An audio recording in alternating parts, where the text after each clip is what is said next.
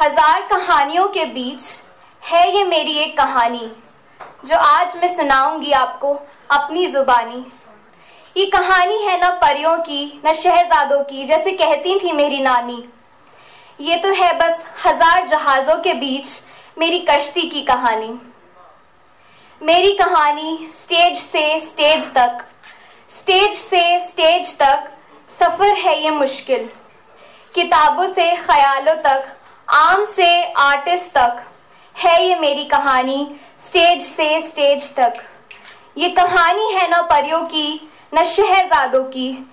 ये तो है यारी, मेरे कलम से अल्फाजों की।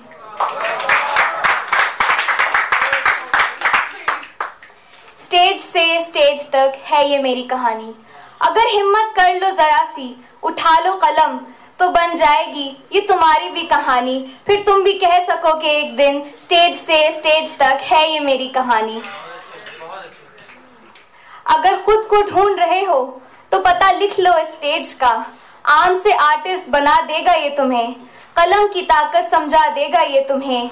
सोचने, समझने और कदर करने से मिलता है ये स्टेज खामोशी का तर्जुमा करता है ये स्टेज तुम्हारा तुम्हारा आईना बन जाएगा ये स्टेज फिर तुम भी एक दिन कह सकोगे स्टेज से स्टेज तक है ये मेरी कहानी.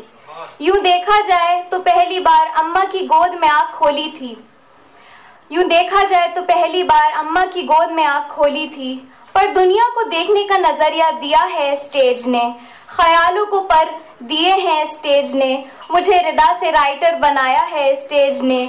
मुझे किसी काबिल बनाया है स्टेज ने. तो बस इतना ही कहूँगी और बार बार ये कहूँगी स्टेज से स्टेज तक है ये मेरी कहानी। अगर मिलना चाहते हो खुद से, अगर मिलना चाहते हो खुद से तो खो जाओ इस स्टेज की स्पॉटलाइट में, ताकि कह सको एक दिन स्टेज से स्टेज तक है ये मेरी कहानी।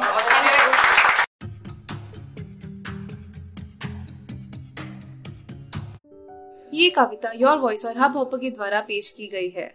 अगर आप अपनी कविताएँ सबको सुनाना चाहते हैं, आप वो कविताएँ हमें फेसबुक और इंस्टाग्राम पे योर वॉइस एट पे भेज सकते हैं हमें आपकी कविताएँ सुन के बहुत अच्छा लगेगा हमारे पोइट्री इवेंट्स को देखने के लिए हमारे YouTube channel your voice at पर जाएँ।